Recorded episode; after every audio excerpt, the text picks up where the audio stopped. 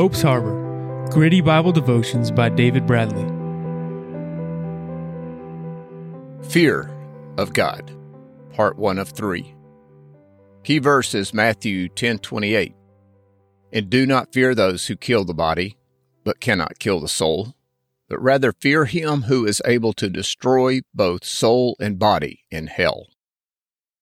There are a total of 175 times the word fear or afraid appears in the New Testament. And this is significant. Word fear in the New Testament, taken from the Greek phobeo, it means to frighten, that is, to be alarmed, or even to be in awe of, and that is to revere. And this is going to be the type of fear that we are, uh, we'll look at that we should have of God when we're his child. And then there's phobos. It means to be put in fear, alarm, or fright, to be afraid with exceedingly great fear and terror. And this is the word we get our English phobia from. And the definition of phobia is it's an exaggerated, inexplicable, and illogical fear of a particular object, a class of objects, or situation.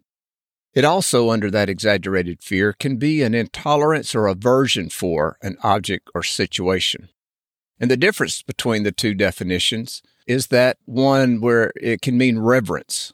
This is the one reason we're told to fear God. And this means to have reverence for him.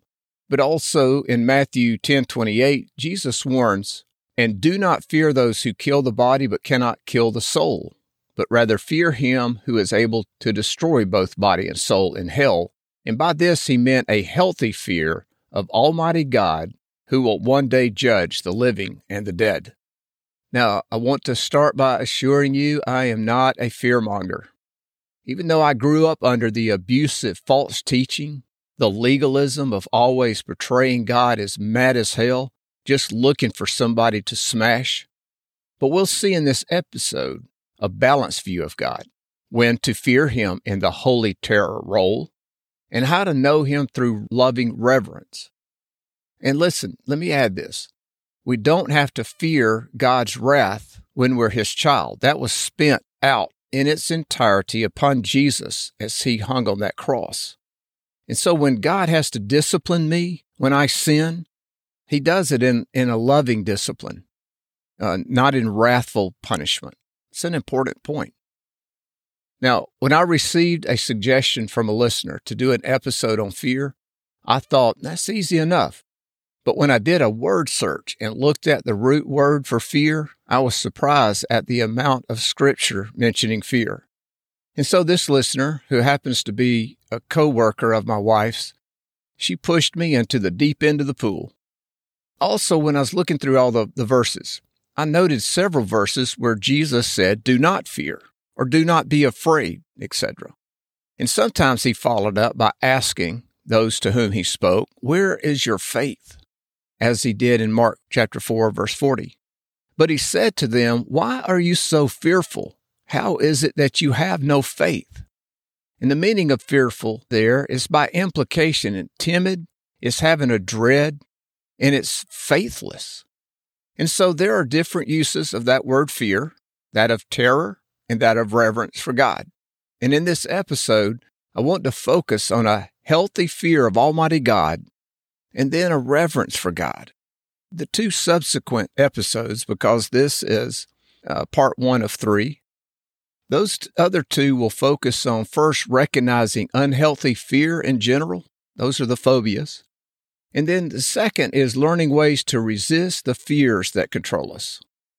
So the devotion focus here is knowing the difference between fear as reverence and fear as terror as it concerns both toward God. And I want to cut straight to the matter of when to fear God as in terror. So let me ask you should we be terrified of God? For anyone who is not God's child, as in being a Christian, and I don't mean in a religious sense, but then yes. But why should we fear God in terror? Well, for this to make sense, there must be a belief that what the Bible teaches about God is true.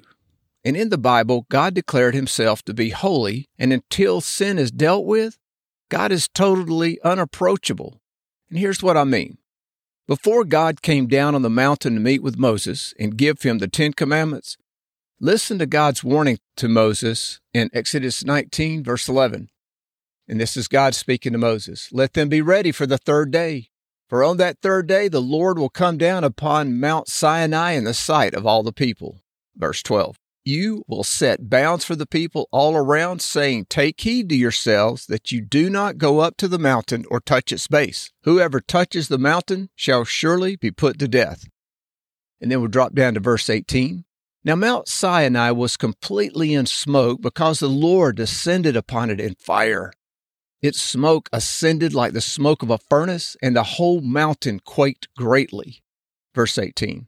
And when the blast of the trumpet sounded long and became louder and louder, Moses spoke, and God answered him by voice.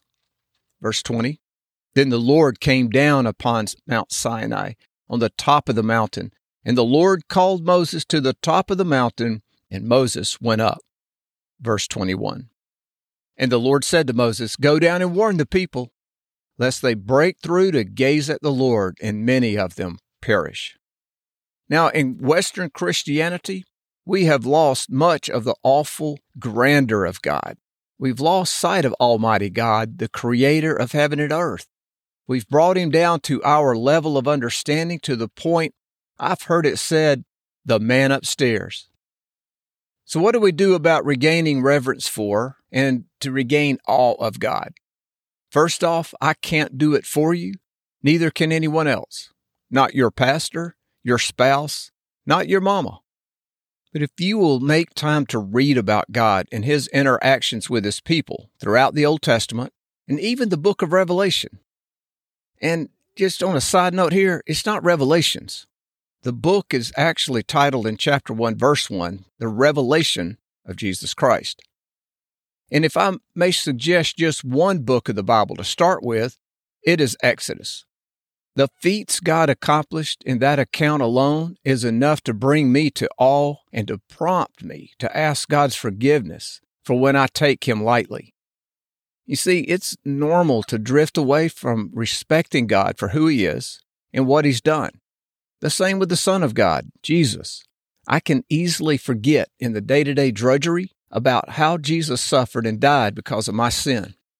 But back to the question of whether we should be terrified of God. Yes. Until that is, the cross is taken into account and anyone asks God to forgive them based on Jesus' atonement, and that means paying in full the debt owed because of sin. And at that point, everything changes for that person. It changed for me and countless others. And so, how did it change? Because God became my Father in the best and fullest sense, and forever. Listen to Jesus in John 17 11 as he prays to God. I am no longer in the world, but these are in the world, and I come to you, Holy Father. Keep them through your name, those whom you have given me, that they may be one as we are. Did you catch that? That they may be one as we are. This oneness with God, when believed on and accepted by faith, brings us to reverence God as a loving Father who sent His Son to rescue us from sin. Now, in summary, there is fear as in the terror of God. This fear belongs to all who don't know God as their Father. And there is fear as in reverence for God, as our Father who rescued us, who bought us with the life of His Son from the slave market of sin. And so the action to consider is read the book of Exodus and consider each of the plagues God sent upon the Egyptians. Consider the kind of power it took to bring about each plague. And consider that the God of the Bible, the Father of the Lord Jesus, is one and the same God of those olden times. Take time to consider whether you are an enemy of God or his child. Your eternal destiny depends on the answer. And listen, I was a skeptic once. And I know how hard it can be to believe the claims of the Bible. But I beg you, if you haven't come to a point where you trust God's Word, do this for me and for your own soul. Read the Gospel of John and tell God, if this is true, please show me. And if you do read it, do so without fear. Do it with an open mind to the truth. And my prayers are with you. Next week's devotion is Fear, recognizing when it's unreasonable, part two of three. You've been listening to Hope's Harbor, gritty Bible devotions by David Bradley. To get show notes, visit hopesharbor.net.